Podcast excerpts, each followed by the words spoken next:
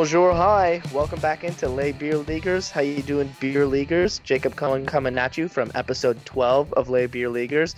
Let's uh, say hello to Mitch Tierney as per usual from beautiful, boring Kitchener, Ontario. How you doing, man? I'm doing pretty well. It's super cold here right now, but oh, dude, it's freezing here. Oh yeah, yeah I think the whole uh, the whole I guess East Coast got hit with some kind of crazy snowstorm, ice storm. So has not been very much fun recently.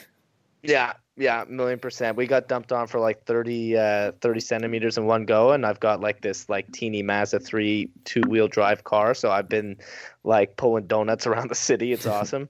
um, but yeah, it's it's the kind of weather where you don't really want to go outside. It's it kind of sucks. Although uh, it's pretty it's pretty nice for me. I there's like a whole underground city in Montreal's downtown, so I can mm-hmm. walk basically for two blocks from my apartment all the way to inside my office, all indoors. So yeah, I miss uh, I miss Toronto for that. Like not only the underground thing, but for whatever reason, like it was it was a little concerning actually. But like there was never any snow there. Like it just, yeah, it's like it, all the regions around. Like Kitchener is not very far from Toronto. Obviously, it's like an hour and a half from Toronto. But we get dumped on like you know like the best of them here. Um, and in Toronto, they're just like I can't remember there ever being that much snow on the ground. Yeah, I know they do a good job of clearing it, but still. No, dude, they a few. That's the old joke. Like oh, you know, Montrealers love crapping on uh, they the Torontonians. yeah, you call the army and whenever they get a few centimeters. So yeah. lame. But yeah, yeah, to be uh, fair, they're just not prepared for it, so that's why yeah, it happens.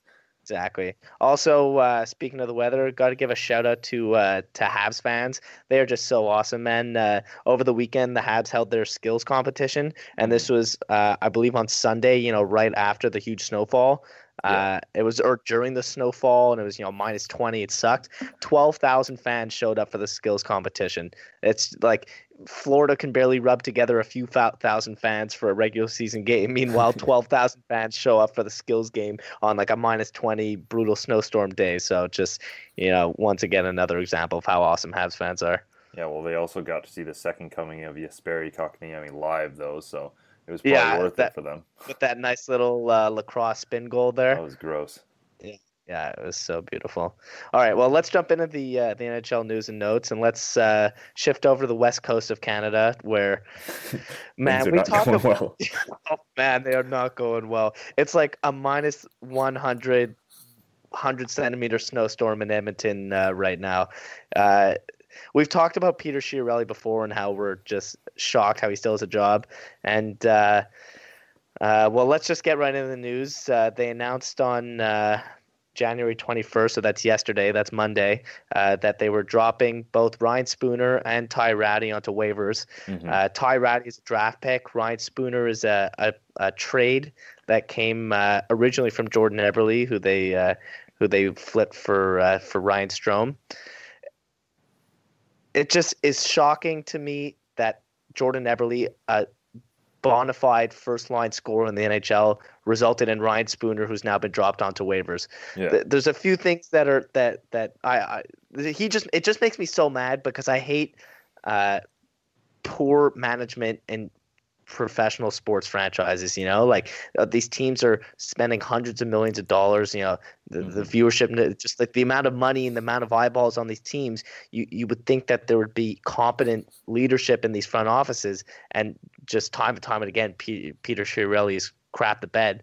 Uh, a few things on this one that makes it so bad. First off, is the trading of Strome for Spoon in the first place actually made it so that dropping the player to waivers made it a lot more expensive for the Edmonton Oilers. Yeah, if you, it cost so, literally twice as much. yeah, exactly. So I was going to say, if you subscribe to the Athletic, read the article by Jonathan Willis. It was a great recap of how boneheaded Chiarelli is, and he was saying that because there's a, a 20 uh, was it the, the the the age cutoff is I believe 26. Yeah, or if you're right. if you're younger than 26 and you uh, buy out a player, he costs a third of his salary. But if the player's over 26, he costs two thirds of his salary. So if they drop uh, Strome, who's just under 26, it would have cost them uh, $1 million.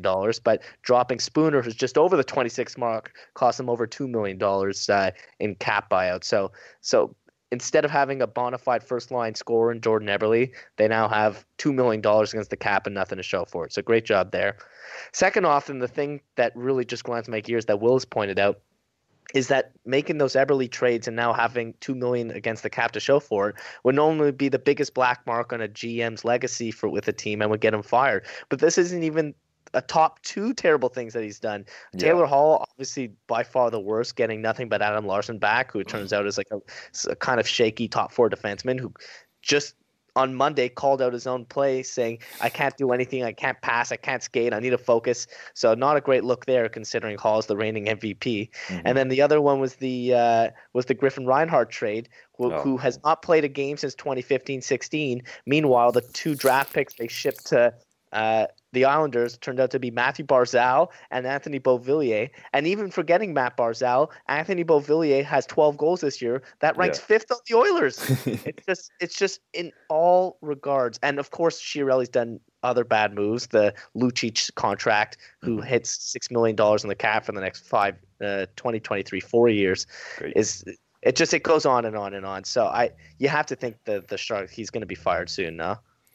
Yeah, well Actually, I don't even know at this point, but um, you, you mentioned crazy. how, how frustrating it is. Like it's kind of funny at first. Like we've laughed about the the Ottawa Senators so much this year, but they were also in a conference final a couple years ago. So like I feel like we're still within our window to laugh at a team. Edmonton's just annoying at this point because they just keep taking all the top talent in the league and then like making them no good. And yeah, ruining seen, it. Yeah, we've seen Connor McDavid. Uh, you know have a you know get annoyed this week and and, and say is if players don't believe uh, in the Oilers locker room they need to leave. Uh, I wonder if he's going to walk into an empty dressing room uh, within the next couple of weeks. That's what uh, that's what Willis was saying. Is it seems like Connor McDavid's the only one committed to the Oilers. You know, yeah. like none of the players or the coaching staff or the management seems to really care about the Oilers other than Connor McDavid. I mean, how long they expect to keep this guy in town while they just like make boneheaded move after boneheaded move? It's true, and uh, I mean, even if, uh, well, I mean, you go back to that original when when the lottery happened and the look on Connor McDavid's face when it was Edmonton, but um, you wonder if eventually he'll just get tired of this. But yeah, I mean, the team might not even be that much worse if all the other players left and it was just McDavid. That's basically what it is now, but yeah, it's it's getting ridiculous. I mean, the Edmonton Sun this week uh, suggested the one thing that would make this even funnier, which is if they fired Chiarelli. Like they were legitimately suggesting this is a good idea, which is firing Chiarelli and making Hitchcock the GM. Which was oh my goodness! Like if if you want to take this to the next level, that's what it would be. But um, yeah, I mean the the deal that you haven't even brought up yet is the is the Koskinen deal. Um, you know, paying close to four million dollars a year for a goalie that's very much not proven. I think something like you like, know I hate that. You know oh, I yeah. hate giving big contracts to unproven goalies. Oh, and uh, I mean the funniest thing shortly thereafter was Cap Friendly tweeting out the compa- the, like the cap and number comparables, and Cam Talbot was one of them. So it's like basically you're just signing the same thing. And now they're um, saying they're willing to trade Cam Talbot, who they just traded for two years ago and signed to a big ticket. It's just it seems like there's no plan in Edmonton, and that's the craziest part is that everyone assumed that Chiarelli's job was in danger uh, over the summer, and then. Uh, he went and, and pitched his long term uh, uh, plan to was it Bob Bob Nicholson, the the mm-hmm. CEO there, and apparently he was so impressed that he kept Chiarelli and was like, "Hey, you have you know carte blanche to go and execute your plan and you know we trust you. And this is his plan. This is what he's doing. It's it's it's it's absurd. And now they're saying they're going to give up uh, I'm, I'm assuming talbot and now a first and a first round pick for for some scoring depth. It's just uh, i don't know how long they plan on being bad for but it's man is causing a big mess for either him or his replacement to uh, to come clean up. Well, they're going to have to give up more too because they have no cap space to work with. They have something like three million right now, and obviously all three million of that gets uh, eaten up next year when uh, uh, Koskinen's deal comes up. So um, it's not like they really have much to do. Man, if if I'm the Ottawa Senators, I'm calling Edmonton right now, trying to trade one of their like say Ryan Dzingel. Maybe you know you retain a little bit, and then uh, maybe even like pick up a Talbot, and then you try and get that one, so that at least you have something to play for this year, and you could uh, you could get yourself out of uh, a bit of trouble this year if you. Uh, Not a terrible idea that, at all. Uh, grab that pick. That's not a crazy idea at all. Uh, I'm I'm curious to see what Edmonton does. I mean, I think we all are. Oh yeah, for uh, sure. I mean, going into the, you know we've we've talked a lot about trade deadline season on this. That's the one team that I think everyone is watching with bated breath because uh, there's the most potential for them to do something absolutely ridiculous as they seem to do at uh, every opportunity this year. Yeah, for sure. Or in the past, like ten years, I should say. yeah, yeah, yeah, exactly. All right, let's move on uh, quickly to another team in Canada, Toronto Maple Leafs. Uh, we've heard a lot about it because you know Canadian media loves talking about Toronto, and you know the alarm bells go on very quickly if things are not going well in Toronto, and they're definitely not. They're uh, after winning five in a row, they're now three and seven in the last ten games. They're just one point up on Boston and Montreal uh, for second spot in the Atlantic, and uh, the scoring seems to have uh, dried up a little bit. Nylander is uh, extremely cold. People uh, enjoy saying that Jaro Halak has the same amount of points as Willie Nylander does this year. So. but I, I think you'd agree with me in saying that it's like far from time to panic for the Leafs, right? Yeah, far from time to panic too too much. I think uh, I think it's definitely time. I mean, they've shifted Matthews and Marner together. I think it's time to to look at stuff like that, kind of changing your roster. I mean, we saw Montreal do that. Uh, every team does that every once in a while. Montreal completely kind of revamped their lines, and you kind of have to do that sometimes. Things get stale, and you have to try new combinations together. And clearly, they need to find a way to get William Nylander going. I think they've done a a smart thing and and tried to just you know take the pressure off him as much as possible. But yeah, I mean, when things are going like this for a team, especially like Toronto, where there's so many expectations, you're obviously going to get. Um, you know some concern. I would say the biggest concern for me. I was looking at today. Someone on uh, on Reddit had done um, the standings uh, based on playing within your division. So uh, like all the yeah. games uh, interdivisionally or within the division. Um, and the Leafs are not looking very good against Atlantic Division teams, which is obviously with the new playoff format what you almost have to worry about the most. Really, what's what's the record? Um, seven, six, and two. Which oh yeah, not good at all. Boston. Tampa, Montreal, Florida, and Buffalo all have better records against uh, yeah. divisional teams. So you know that's obviously they're probably going to have to play Boston in the first round or Montreal. Um, so you know that's that's not a great look for Toronto in terms of uh, the, the teams that they're going to have to beat. So yeah, I mean you you don't want to get too concerned, and obviously this, as you said, it's always going to get blown out of proportion just because it's the Toronto media. But um, yeah, it's it's not great right now in Toronto, and it's it could get worse, especially now we've got the the Matthews and Marner contract situations being dragged into the light, and there was some belief that Marner or Matthews rather had a you know ticket ready to sign the second Nylander did, and it's clear that's not true. You know they've they're only starting negotiations now, so it really does seem like everything just kind of gets worse by the day for the Leafs. And like you said, I think there's way too much talent there for for it to go long term, but you know, as Habs fans, we are going to enjoy the heck out of this right now while it happens. Yeah, ex- exactly. I, anytime there's panic in the Leafs Nation, I love it, especially now that we're all walking all tall and cocky, thinking they're the best team in the league. Mm-hmm. Uh, but but I I I really do think that there's no need to panic in in Toronto. Uh, the the the thing I'd be most worried about if I was a Leafs fan is is Kyle Dubas making a, a panic trade. I, I, I don't get the sense that he's that kind of that he's that kind of GM. No. But I mean, it's really only his first year, so we'll kind of you know see what you know he, he's made of and see what kind of metal he has uh, in you know fighting back the crazy fans and media members in Toronto who are like demanding they give up the world for a top four defenseman. Yeah. Like, there's no question they need a defenseman, but you know there's no need to go out and overspend like crazy to go get one. You know, like bide your time, like see what comes available at the at the trade deadline and make make a move that makes sense. But uh, there's just too many talented offensive players on that team for it to not work out.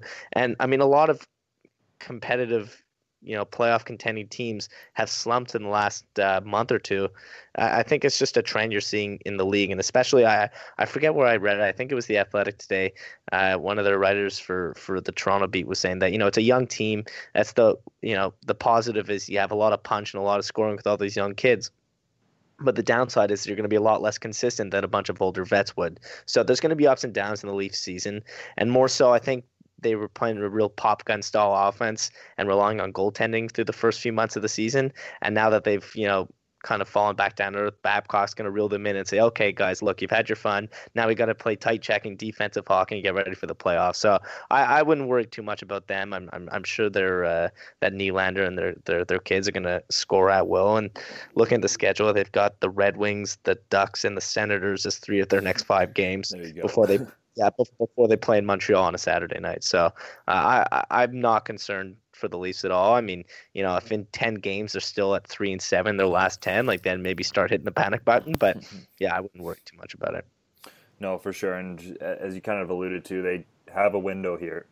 Um, they have a couple couple of years here. I mean, obviously with with some of the tickets that are going to get signed this summer, it's the the window will be limited a little bit, but they do have time here to try and get a defenseman in who's the right fit. And you know, you don't need to panic by at this point. You don't need to um, you know, ruin what's what's obviously one of the best offenses, if not the best offense in the NHL, to uh, try and bring in a you know a player that uh, it's a big risk uh, at the trade deadline. So um, I think they're they're smart to wait and kind of see their options, and I, I do think they might get something done at the deadline. Though I think I think there's going to be so many players available, kind of that they, they might be able to to grab one of them on the cheap, but uh, I don't know if it's going to be a you know a major deal there. Um, so again, a couple of teams here that are interesting to watch, especially um, as you said, the Leafs with a little more pressure on them, as uh, is the case with the Oilers. Um, some of the deadline uh, deals that they could potentially do will be very much front and center throughout the, the next couple of weeks. Yeah, yeah, you said it. All right, moving along, let's touch quickly on uh, a trade we have to announce.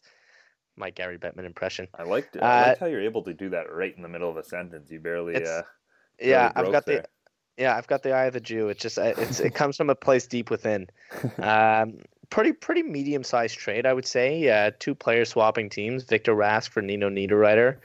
Um, I honestly, I guess I don't follow either of these teams enough to get a real sense of how either of these players have done. It, in my mind, it seems like kind of like a young third line center in exchange for you know a, a good top nine forward who can slot into your top six.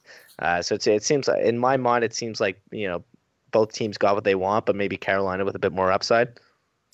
Yeah, I mean, I don't have a ton to to fully offer on this trade other than it's kind of a trade that we've seen um, kind of in vogue right now in the NHL is the fact that you kind of trade a couple of underperforming forwards for each other. I mean, we saw Spooner yeah. for Spro- Strome that we mentioned earlier, Cogliano for Shore, Sprong for Pettersson, Hagelin for the Pearson. Cha- the change of scenery trade. Yeah, exactly. I mean, it's just a player that you know maybe has been uh, at, in a place for a while, and and like you said, could use a kind of a change of scenery. What's what's also interesting is most of these trades have basically ended up pretty one sided. I mean, obviously, uh, Shore for Cogliano, we we haven't seen a big enough sample size in in the least, um, but you know, obviously, uh, we, we talked about the fact that Spooner's on waivers right now, and Strome hasn't been incredible for the Rangers, but at least he's been producing. Um, and Sprong's been pretty solid actually for the Anaheim Ducks, while Pettersson's barely, you know, done anything for the Penguins, and uh, Pearson's outperformed Hagelin. So uh, I wonder if, if that could be the case again for this one. It's interesting how uh, these one for ones have had, you know, pretty clear winners so far.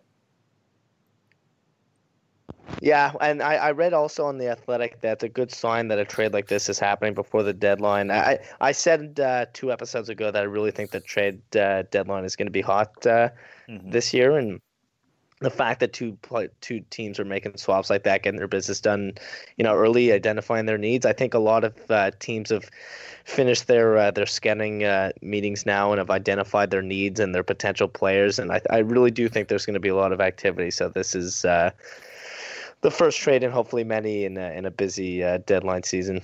I wonder if this is kind of a sign too of, of the value that teams are putting on uh, draft picks now because uh, I don't know, like someone like Niederreiter, that used to be a deal that would you, you do for a second rounder, right, or or something like that. It, but it seems like now more so we're seeing actual players for players as teams are are less willing to to kind of mortgage the future with how important that's clearly been proven to be in the in the salary cap era. Yeah, yeah, exactly. All right, one last piece of news uh, you wanted to touch on was the the World Cup. No World Cup in 2020. I assume you were you you you probably like had to change your pants immediately when you read the news because you were so happy.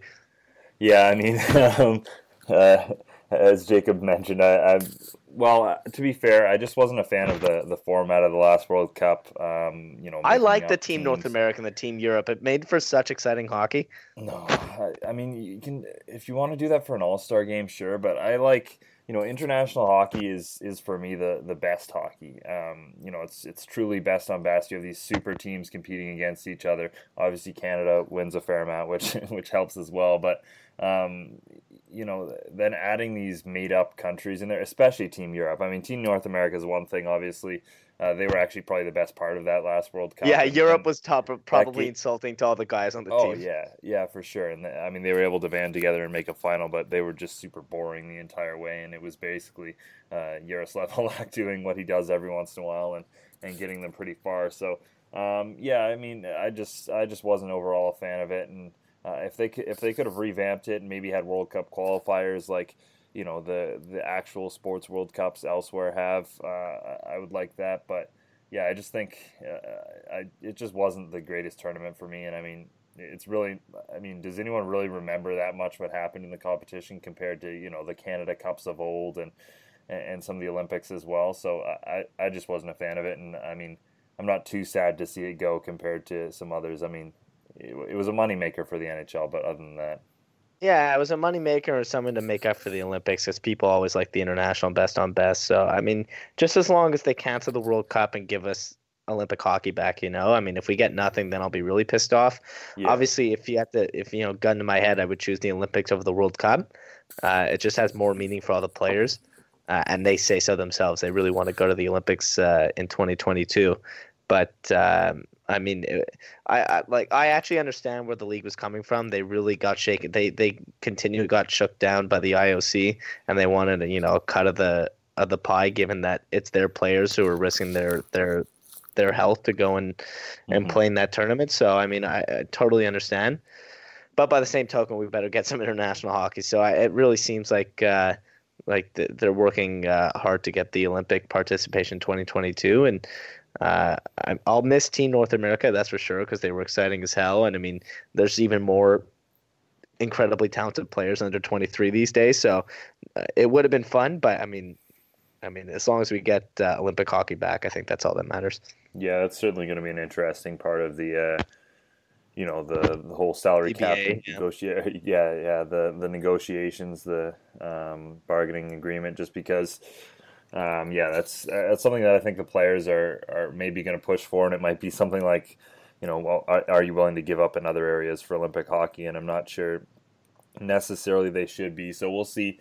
We'll see fully what happens there, but yeah, uh, no World Cup isn't the isn't the biggest disappointment for me. That's for sure. Yeah, fair enough. All right. Uh, well, that's it for the the big headlines. Uh, we're gonna throw it to interview now, which is with uh, Montreal media mogul Jay Devine. All right, joining us on the pod today, we've got the crown jewel on the Montreal media industry. This guy has been doing it for probably a thousand years and somehow still hasn't been fired. So, an absolute pleasure. Jason Devine joining us on the pod. Welcome. How you doing, man? All right, I'm pretty good. I don't know about the crown jewel. I'm really just in charge of like putting up promo tents and stuff. But thanks. Ah, you're really selling. Yeah. well, that's well, what we I don't do. want to just. We we pump people up. in this mislead podcast, your listener. well, I you have you you've worked in uh, TV and radio in Montreal for for quite a while, so I thought it'd be kind of fun to have you on the podcast and talk about you know what it's been like working in the industry. Uh, I, I got to ask you first before we ask you any other questions: is uh, how many years have you worked in media? It feels like it's been a long time. Oh, okay. So I started right after the ice storm in 1998. Oh man, as a like a promo intern, and so and that brings us up to uh, 2019. And I probably took a few years off after they told me to get lost and radio, and uh, so on and off about 20 years. So I'd say a, let's say a solid 17 years. Wow. So I was four years old when you started in the media game. So just uh, that's what we're doing here. That's quite a while. And I, I, feel like 20 years in, you've been listening to sports radio pretty much wall to wall at your job. So you probably know more about sports than pretty much like anyone else in the industry. Well, my Facebook page says favorite music. It's listed as uh, it says Melnick in the afternoon. yeah, I pretty much. Uh, I listened actually. I did the calculation of the day. I listened to eight hours of sports radio a day, um, but not always locally. I start with Dan Patrick uh, from nine to noon. Then I get Rich Eisen from noon to three, and then I'll do Melnick from three to five until I get home. Then I'll so on PTI. My day is uh, yeah. Dude, it literally is wall to wall. It literally is wall to wall. It's disgusting. Oh my god, that's yeah. unbelievable. It's really really healthy. well, you you said you have been working in the media industry since 1998, especially on the radio side. How much have you seen things change? Because obviously, we've seen you know with technology and a lot of new kind of it kind of veering towards podcasts. We've seen a lot of changes in in the media landscape. So, what are some of the ones you've noticed the most? Well, you know, it was funny when uh, people when people were always threatened before when I first started. You'd heard of like a satellite radio coming out, Sirius satellite radio, XM and whatnot, and people were like, "Oh, that's going to change this landscape of radio, especially in Montreal or you know locally." And that never really happened because, as you know, people are always still kind of hungry and craving that local content. So if you could be listening to like sure commercial free music on satellite radio, but you're never getting that local touch, you know, that might be talking about going to be Fairview Mall or the local forecast or, yeah. you know, even local news. So that was never really a concern. And people said like, oh, the iPod comes out, that's going to ruin everything for everybody. And again, but radio seems to have like survived. And at one point, maybe not so much recently, but they were thriving and even making like more money than they had in the past. Radio to me is like never going to go away. It's yeah, Mel- Melnick's so good at that, man. Melnick is honestly the best at what he does in yeah. this country. For the for the local radio taste, I agree. He's so good. He could have gone anywhere in North America probably, but he wanted to stay local. And like people will tell you, like people that are at the top of their game, like Bob McCown, he says, you know, Melnick is top of his game, and he is. He's he doesn't just touch music, as you know, he does politics. His memory is incredible. Things he could recall in terms of games. It's nuts. He was at and accounts, and it's he's one of a kind and can't be duplicated. Yeah, it's so interesting. Like like some of those things you've mentioned, even like the iPhone or or that sort of thing, they've almost helped radio because you can now take them anywhere and you don't have to really be, you know, watching a screen or, or doing anything else. You can just you know be mowing your lawn and, and listening to the radio. Um, you mentioned uh, a bunch of radio personalities you've worked with. Who who for you is kind of you know, you know, the one you've enjoyed working with the most, be it because you know they're so good at their job, or or just that they're that they're a lot of fun to work with. I mean, I mentioned it. It was it was Melnick. He was definitely uh, he's definitely the top of the game. But other ones I worked with that are a lot of fun. And you talk about what changed in the landscape. Um, some of the ones like the you know they just changed stations. Like Aaron Rand, I worked with him with Aaron and Tasso back in the days of CFQR Q92, and uh, he's a, a great character and so versatile. And he can like so sharp. He would do like you know, so sharp, so witty. But he could do music, and then he could just switch on to like as you see in the last few years on CJAD, he's doing talk, and he knows all the events. He's like a true Montreal. I think that's really helps. Is you got to be, you can't just walk into a city, and you know, inherit a position without really having the vibe and the feel of the city. And that's what those guys have. And going back to the days, you know, Ted Tevan, Jordan Balkin, uh, Blackman, all those guys, they had that, you know. You still have it now with Andrew Carter, who's doing a great job. But and we're kind of it's kind of like two sided. We're lucky and not lucky in Montreal. We don't have a lot of diversity because we don't have a lot of English talk stations. In fact, yeah. we have one. So you really got to be the top of your game, but they will be there for a long time. So to get into that market or to get a prized spot on radio, it's pretty hard. Like Elias Makos walking in, not walking he's definitely earned it. But that's a great fit for him and a great fit for the city because he is he's young, he'll be there for a long, long time. But there aren't a lot of jobs out there. I mean, there's, you know, you can count like there's what ten spots you want to have. There's just not a lot of English radio for that format. Yeah, man, for sure. Yeah, it, Montreal's a weird city in that regard, though, because of the French, right? I mean, any other city, you have a few talk stations or a couple sports stations, but yeah. M- Montreal's a little different because the language kind of splits it down the middle. Mon- Montreal radio suffers from diversity a lot of times. I mean, you listen to other stations and other, like the states have obviously a lot more ability to do things because maybe regulations. But even if you look across Canada, like Toronto will have a lot more um, English stations, obviously. But in Montreal, you have you know there's four or five stations that are all competing for that piece of the pie, and all those points are important in terms of you know ratings and your listenership and your demographic and who you're attracting. And there's certain dollars there, but they're all doing pretty well because there's not that much competition. But that maybe sometimes forces them to not go outside of their comfort zone. You know, like you have your CHOM FM who covers classic rock, you got your Virgin who competes with the beat, but you don't really have too many other people fighting for those pieces of pie. There's enough pies for those guys to go around, and everyone kind of does okay. Yeah, fair enough. All right, man. Let's. I, and we, we, we. That's why we had you here. I wanted to hear your thoughts, but I wanna, I wanna hear your thoughts on something a little, a little more. Uh, I guess I don't know, like fun. I want to break this interview open, so let, let's switch it back to sports. And I've, I've got a question. I'm gonna fire the can at you here. Uh, like you hear kind of around the league that all these, you know, older like NHL vets or the retired guys, you know, would be going after it pretty hard uh, when they were playing or, you know, even like 10, 15 years ago. And they're all complaining nowadays because the young stars who are stepping in the league don't really go out anymore. They just kind of train and play Fortnite, and that's about it. So I want to know if you were a pro athlete, and I know it's stretching it, like you, no offense, but you're not going to be on the cover of Men's Men's Fitness anytime soon. Uh, would you rather have wow. uh, your teammates be super talented, or do you rather them come back to the rink with some like hilarious stories? I think it's just so it's so tough for them to be in the public eye the way it is now, and to go out and let's say have a good time. Like I'm thinking about the Habs right now, who have the you know they had a, a day off since Saturday, they don't play till tomorrow, and then they got a nine day break. Of course, they're going to let go and have a little bit of fun, but also like they're competing against the game is so much faster, let's say, say, and you know you're competing against guys that are really marginally that much not not as good as you. Like it's it's it's really tough to like take a night off, and you you got to be in tip top shape, so you can't really go out and just booze it up like the guys like Guy Lafleur back in the day. But again, like they're also sleeping in freaking really good beds. They're not taking a train. They're not, you know, they got charter yeah. planes.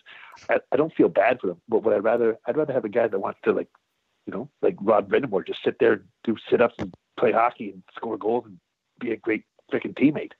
I don't really need the uh, Andrei Kostitsyn, who's you know, yeah, yeah, but you know, but there's like Open a like compartment, see what's inside. yeah, well, we don't need Kostitsyn, you know, like doing whatever he was doing until 4 a.m. at boost stands. But yeah, there's like there's a there's an in between, you know, like there's like the difference between someone who just lives and breathes training, and there's a guy, you know, like I don't know, Johnny Gaudreau. Everyone says he likes to go out and get after it, and the guy still puts up 80, 80 points. So I don't know. It just seems like that there's there's got to be a healthy medium yeah, between having like a healthy lifestyle and but what do you want from your athlete? Do you want him to be like the guy that's on TMZ, or do you want him to be the guy that brings you home a championship? I mean, what as a fan, what do I want? Do I, do I really want to read? I'd rather read about you know, sure the other guy, the other team. I mean, I just don't need that from my sports athlete. I need him to be the best at what I want him to do, which is be a hockey player. I don't need him to go. Sure, it's entertaining sometimes until you realize, oh no, my team suffers as a result because there's fractions in the room because this guy was, you know, he may have slept with the wrong person or you know i mean it's it's life but i mean no i want you to be a good hockey player. I don't need to i can get that from somewhere else. I don't need to i don't need to, the, that kind of sensationalism in on my sports team. Yeah fair enough. Like, fair enough. I have enough problems with sports when people can't, you know, referees can't see pass interference calls. we, we can touch on that in a bit. well, yeah, but so kind of, kind of speaking of the of the TMZ aspect and uh, you know, as you said a little bit, a little bit earlier, Montreal. There's such a spotlight on these players specifically. Is is that one of the reasons why Montreal's kind of hasn't become a, a free agent destination in recent years? I mean, um, you know, it, on paper it looks like a perfect market. The fans obviously care a lot about the team. It's got such great history here. Um, you know, there, there's amazing food. It's an awesome city, but it doesn't seem like for a while Montreal has been able to attract. Uh, you know any top free agents. Obviously, they didn't even get a call from Tavares this summer, so that's probably the well, big yeah, one. But, but, um, what, well, what do you think kind of contributes they, to that? But I mean, just because they're coming a free agent uh, doesn't mean they're going to you know pan out. Like look at some of the contracts that went up, like Lucic or Kyle Okposo, or you know these guys. You think that this could be a good fit, and then you give this guy a bunch of money, and you're locked in for six years at five million bucks a year, and the guy's a bust. So yeah free agency is like it's almost like throwing a dart at the board. Sure, Tavares is, mm-hmm.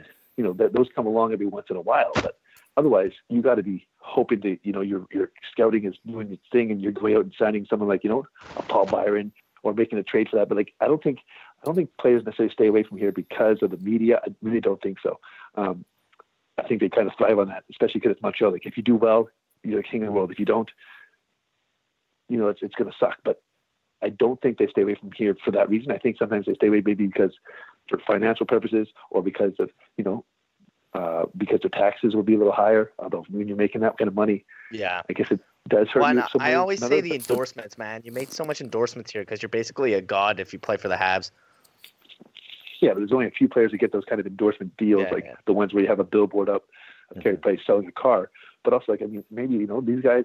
A lot of them, they have families too, and they, they might not want to come here because their their significant other might say, like, I don't want to go there because the, government's going to force our kid to go to French school, maybe, or you know, maybe they don't want that. We don't. I really don't know. I mean, they could have. Who knows? I mean, maybe they don't like the the coach that you know they've heard bad things about. I think, but I think a lot of times there's not too many teams where free agents really want to go. I think Montreal will be what, where they want to go. I don't see guys like lining up and saying, "I'm going to sign with St. Louis over Montreal" because I really think St. Louis has a chance to go far. But that's, I mean, they've never. No, I don't. Montreal's got to be the top of the list when you see a, you know, if they want you, it's a privilege. It's a, who doesn't want to play for the Yankees, the Canadiens? You know, it's. I don't think they stay away from it because of the media. I mean, Yeah. if they do, then I don't want that guy on my. I don't want that guy on my team anyway because he's probably pretty weak. Yeah, If he can't handle it, exactly. you know, It takes like the kind of personality to play in the spotlight, and clearly Max Domi's that guy. You know, like he comes from Arizona, and he's he's playing like a beast. Have you been watching a lot of games this year? You know what? I have, I have, and haven't. I have a bit of a problem with uh, how long the NHL season is and what they, what they asked me to invest. Um, especially That's such a joke. You're a like, baseball guy, and you're complaining about a long NHL schedule. baseball's baseball's a little different for me too because I can, obviously, it's, it's I can do things and I don't necessarily I won't watch baseball religiously on TV in the summer because I you know it's summertime, but I don't mind going to a ballpark and watching a game because you can do tons of other stuff. Plus you're outdoors, but like I'd like to see the season be a lot shorter because I mean honestly we don't I understand why they play 82 games and there's financial matters that that are coming into it from the owners and the players, but one day down the road, I'd love to see like you know we have like you know mini tournaments um, where you know you, you, the Canes, like John Tavares goes and forms a team, or I don't know how it would work, but you'd have like mini tournaments. But obviously the Stanley Cup would be the big thing. I don't know what I really want, but I just been don't playing too many video games. play two games. I don't play any video games. I suck at video games. i Never allowed to play video games. It's probably hard But, to fit uh, a. It it Sorry. sounds like a. Sorry. Sorry, go ahead. Oh, it's probably hard to fit in NHL games with eight hours of radio anyway. So. Yeah. yeah, exactly. To tell you the truth, if I had to be a, if I was going to be a pro athlete, I would be a hockey player. Um, I'd be a golfer or a baseball Oh. player. baseball player's the best life, man. I, I I always say if I could do it over again, I'd be a baseball player, man. You get to travel around the country, stay in each city for a few nights, don't do that much work every night. You're like basically a god in the city you play in, on, and you get paid like a stupid amount of money. Especially so if you're I- a that- pitcher it too. yeah, Yeah, relief Yeah, but- pitchers kind of. a it's The sick. I dream. mean, I know Yeah, some of those guys are making ninety million dollars um, for incredible. But I mean, baseball. I worked in professional baseball.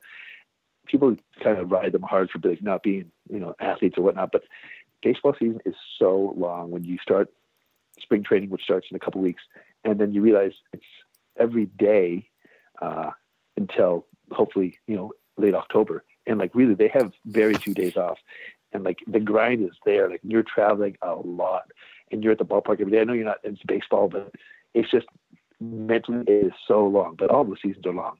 Soccer's long. I mean, and I don't feel bad for them. They're all living a great life, doing exactly what they want to do. I just, uh, I just really can't understand how referees ruin everything. you want to talk about the the pass interference? I don't understand like It was why. Like I've, I've I'm Drew Brees, and I know I've won one Super Bowl, and I have had the best year of anyone ever. And then I'm right there, ready to win the game, and because some goofball, one of five goofballs doesn't Yeah, see a play, five, there was four or five. I can't believe it. why can't they just? I don't understand how like, and then how can we just? I was just talking to someone else like, well, you know what? Like, let's we got time. Let's call everyone back to the stadium on Monday. Let's do this over. I mean, the Academy Awards they they they announced the wrong movie, right? The, La La Land won, right? But no, La La didn't win. So it's just they corrected the right right away. And you know what? There was more people watching that, and you know what? They made the right call because a mistake was made. But in football, well, no, we can't uh, go back right now. We'd, uh, oh, no. I? Sorry, that's just how it is. We're gonna call Sean Payton up the next day and apologize, tell him we messed it up. Yeah. It's awful. Yeah. It's awful. So Like, bad. and I didn't even. the, I didn't watch it live. I saw the replay after the fact, and people have been talking about it, saying like, "Oh, it's a really bad call. I can't believe it." And I, I was shocked when I saw it after the fact. It's just it's such an obvious call. I don't understand how you blow that. That's like, you know, I, I watch sports like uh, like most people, and then I will watch sports and just watch it, and enjoy it. And I only go to Twitter when I'm watching sports if something crazy happens, um, like a really ridiculous play, because I want to see the reaction on Twitter.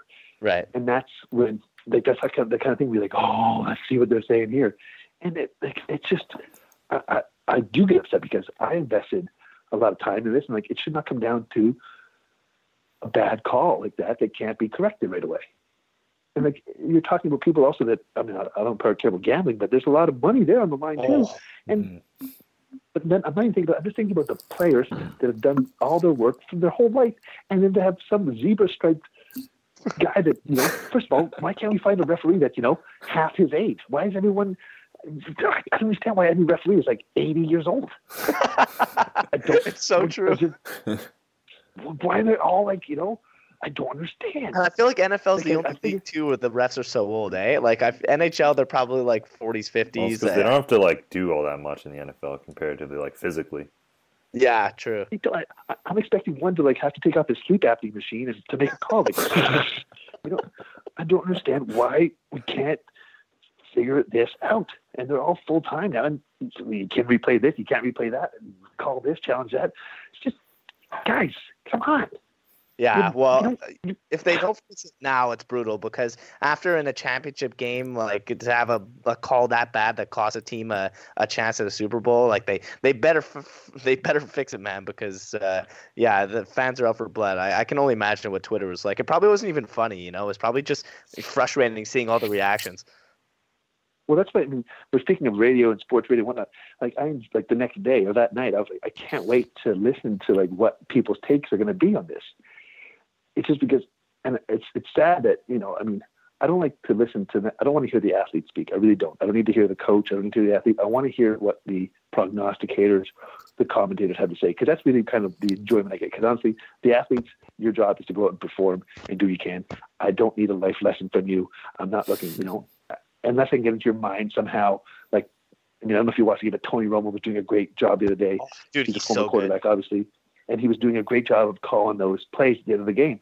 And I'm like, that's the kind of stuff a sports fan craves and wants. Right. Like, oh, let me in, because you know what, we're we're never going to be that athlete. I always, I don't always say, but I say like, you know, someone like uh, like an athlete like uh, Eddie George used to be a running back, um, and then when he retired, he's like, you know what, I'm going to become an actor. And so he becomes an actor, not a great actor. But look at someone like Dwayne Johnson, The Rock. He was an athlete, and last year he was the second highest paid actor in the world. No one, there's no actor out there, George Clooney or whoever, like, uh, or even let's go, let's go to the women's side, or Charlize Theron. She can't. She's a great actress. You know, she's 20. Let's say she's 25. Jennifer Lawrence, 25 years old. She's like, you know what? I'm gonna go start playing tennis. I'm gonna go I'd, I'd, I'd, I'd, pay to see her on an NFL field, though. you know, of course. But I'm just saying, you know, you can't like athletes are the one thing in the world that you can't just walk into. You can't just go and be the. You have to do it from the time you're like hopefully like five or six or maybe eight. But you can't be like 19, like, gonna, unless you want to go to equestrian or darts or maybe golf. But like you can't, you know, athletes, especially breed, they doesn't, they, and they should get paid what they get paid, and that's that's what makes them different. But to, to have someone like taken away from them because they're a loser and they missed a call because I don't know, there's a bug in their eye or the cataract surgery didn't work, drives me crazy. All right. Well, I'm I'm glad you weren't thinking about this at all, or like you didn't have anything to say on the on the mat. It would have been really bad. I tell you, Jordan. I tell you. How you doing, Mitch? Oh. Okay. Yeah, yeah. I'm just sitting back and enjoying this. Yeah, pretty much. Yep. You got anything else you wanted to uh, touch on, Jay, before we let you go? I don't know. Just uh, why is it every time I get a new phone, it's a hard thing to set up? You know, it's just I was like, I was ready for this call today. So fact ready, so so ready. I just I went and got a new phone. I didn't want to miss wow. calls. And then it just took like honestly, I just got off uh, tech support with the people from. Uh, uh, I don't want to name the company, but the fruit. Um, and uh, you went for the peach. I went for the I got the old peach phone, and uh, I don't know. Just I should probably. I'm, I'm like an old referee. I should just like go away to pasture. Yeah, let, let the let the die. new age kids set your phone up. Jay, anytime you need some tech support, call me. Don't call Peach. Listen to that. I, I gotta tell you something, guys. This is a one of the highlights of my day. I bought a new shirt, and then I found it was a podcast. but uh, I would do this again anytime, man. Dude, it's been a pleasure talking to you. Seriously. I don't want to beg. Uh, can I come back on one time? We'd love to have you. Be serious. Dude, we need a controversy though. We need another referee uh, to blow an obvious call in a championship game, and then we'll we'll have you on for a full hour. Oh, don't worry. Luckily for you, you probably don't have to wait very long. yeah, seriously. I'll go. I'll speak to you in two weeks. oh no, but hey, we got the Pro Bowl this weekend. We can dissect that. Beautiful. Can't wait. All right, Jay. We'll let you go. But thanks again. Uh, thanks for getting the new phone and uh, and your shirt hey, looks guys, great. Next time, if you want to talk about you, I can give you guys advice on dating how to cook a slow cook, how to what to put in the slow cooker. You're gonna be the Dr. Phil Dar Oprah, Oprah Winfrey. You got it, my man. All right, take care, Jay. All right, thanks again to Jason Devine. Uh, awesome talking to him. Uh, I'm sure we'll have him back in the pod soon. Uh, but like I said, we're gonna have to wait until something controversial comes up because if he brings that heat every episode, whoo, he's gonna be on. He's gonna he's gonna feature quite a lot. Yeah, a little bit fired up, eh? That's uh, I mean, it was it was a crazy moment. It was one of those sports moments where. Uh, you know, you're just like, how how could they possibly have missed that? I mean, awful. I watch. You know, we both talked about multiple times on the podcast how little football we watch, but you know, I, I knew the second that that was uh, pass interference or whatever. You just like you can't do that. is basically the uh, the impetus of that in any sport. You can't do that. So um, yeah, it was it was one of those ridiculous calls. But um, let's not dwell on football too too much, shall we? Because yeah, uh, though there's plenty of other places you can get your fix for that. Yeah, fair enough, fair enough. I mean, it let just let it be known that my this week's healthy scratch for both of us is that call, as I think it should be. It's just the absolute worst call of all time, but we'll pick mm-hmm. two more just because you know it's not really fair. That that should be the healthy scratch of all healthy scratches for the end of time. I mean, it's just such a blatantly awful call. But uh, why, why don't we, why don't you hit me with uh, with with your non Rams Saints healthy scratch of the week? Well, my healthy scratch is is another trade, uh, specifically the the Tuukka Rask for Andrew Raycroft deal. Um, we're just bringing that back up. We're we're just having an all uh, all crap on the Leafs edition of this week's podcast. But I love it. Um, Joe McDonald of the Athletic, who's a Boston writer, uh, apparently if if both Rask and Halak go down, uh, Raycroft's actually the emergency backup goalie for the Boston Bruins, no. as he's a uh, no he's way. a Bruins analyst right now. So how jokes would that be if you know Tuukka Rask, uh, you know, takes one of the mask and has to go down, and Andrew Raycroft comes in as his replacement? But that just, I think that just perfectly sums up that trade and how, you know, how poorly one sided it was. Yeah, yeah, definitely one of the worst trades uh, in recent memory. That's so bad. So he's what? He's a radio uh, analyst in Boston and also their emergency backup. Yep, yep. That's basically what he is these days. Wow, I mean that's probably the best emergency backup in the league, though. Oh, a former true. Calder winner and and and an NHL goalie. I mean, I don't know. The like, accountant in uh, Chicago uh, has yeah, the, probably got the, a better NHL resume than Raycroft. Uh, I guess well, Raycroft won a Calder. No, he, he won a Calder, but I, I bet the I bet that guy's save percentage is better. probably. Uh, I mean, yeah. yeah wait, I, obviously it is. I wonder. I wonder. Uh, I the the Washington Capitals emergency backup. Obviously. The vending machine guy, uh, like the the college oh, goalie. Oh, yeah. I don't know. He worked in the arena, something like that. Mm-hmm. Like there's just like I feel every team around the league either has like a a, a, a junior player or a college player, or just some guy who plays beer league uh, as emergency backup. I can't imagine too many teams have an NHL or former NHL as their emergency backup. So that's a I love that. That's a cool little stat. Okay, I guess we'll we'll go on with mine then. Mine mine's mine is not uh, something that happened in the sports world. It's something that happened to me personally this week, and anyone who's on my beer league team knows that uh, I was obviously going to hit this story uh, this week. Uh, so uh, I got Thomas Vokoun, and if you don't know what that is, go watch the YouTube video Keith Ballard on Thomas Vokoun. Uh, basically, what happened was we were playing on Sunday night, and we were winning three one against. We're in third place, and we were playing the second place team. So you know, big four point game. and we were winning three one with uh, with three minutes left. And there was uh, an error by the defenseman who gave the puck away in our zone, and then the the puck went back to the the attacking player who was like in between the hash marks. He had about five seconds to pick his spot, and he kind of mm-hmm. stick handled a bit, and he beat me. So three two with uh, with three minutes left, and the defenseman who gave it away was like so frustrated that he took his stick and he smashed it against the goalpost. Except he missed the goalpost and smacked me right in the face with his fucking stick. Oh. So I'm already pissed off that my defenseman made a stick, uh, mm-hmm. that my defenseman made a mistake, and that yeah. I let in a goal. I'm now ten times more pissed because I just got whacked in the face by by a hockey stick. I truth be told, I like got up and then I punched him in the face once with my blocker. what the fuck, man? And then I had to skate. Usually after a goal, I'll skate just to one corner back to my net, have a yeah, drink of water, and then you know yeah. be set. But this time, I I think I skated to the corner, like back and forth between the corners, probably three, four times. Got in my net, was still heated for like two minutes. Uh, it's a good thing my team kept the puck out of our zone for a minute because I think if I had a, a, a, shot on me within the first minute of getting of getting Vokund, yeah. I would have just I would just like let it in and skate off the ice and smash my stick or something, Tuukka Raskinen, you know. my there was kind of a, a a rift in the locker room after the game. What's your call? Do you think I'm I'm in the right for for knocking my the the guy in the face, or should I not have punched him in the face and that's a dick move for punching your teammate? I mean, he did hit you in the head with a stick. I mean, I that's I probably would have done the same in the moment. Like, it's not whether you're right or wrong. Like, it's a pretty natural reaction when someone, regardless of the team, smokes you in the head with a stick. You know, you're gonna want to get back at him some way. So yeah, I don't think you're in the wrong in, in the yeah. Slightest. No, there was a bit of a rift in the locker. Some guys like, oh, what the hell? You can't hit your teammate. The other guy's like, oh, dude, I didn't even see what happened. Like I would have freaking jumped him. Like I can't believe that happened.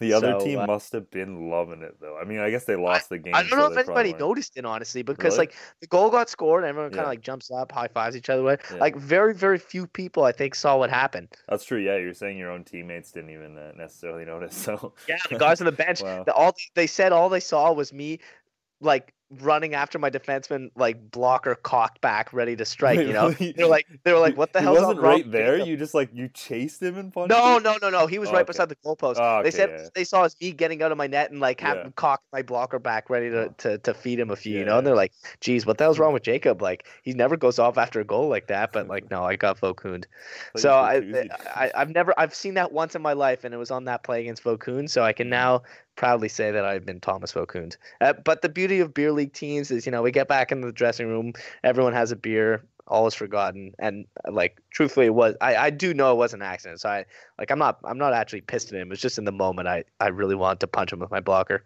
Can you imagine if you had to answer to the Montreal media about something like if an incident like this happened with like Carey Price and like I don't know, like Jordie Benn or something? Oh man. I'm so down. Actually, there's a camera in the rink that uh, just for security purposes or whatever. Mm-hmm. I really want to ask the the the rink uh, manager for the videotape. I got to see it. Holy smokes! If you can find that tape, uh, we're immediately transforming into a video podcast. Oh yeah, yeah, yeah. I'll don't. I'll tweet the. I'll tweet the video, Instagram the video, the Vimeo it, MySpace it. Like uh, it's it's gonna get out into the world. There you go. That's quite a that's quite a social media blast. Yeah, don't worry. I'm uh, I'm all over it. All right. Well, I, th- I feel like that's a good note to end on for this week. Me getting blasted in the face by my defenseman stick.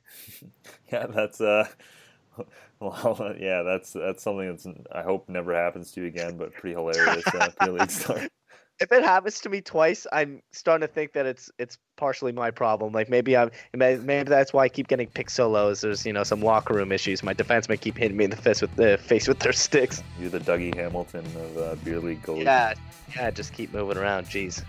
All right. Well, this was a great episode. Uh, fun talking to Jason. Hopefully, have him on soon. Some uh, big news this week, and we're looking forward to the trade deadline coming up soon and All Star Weekend next week. We're gonna, I, I believe, we're gonna have uh, a writer who was at the All Star Weekend come on the podcast to talk to us about it. But stay tuned for that, and we'll speak to you next week. Bye bye for now. Goodbye.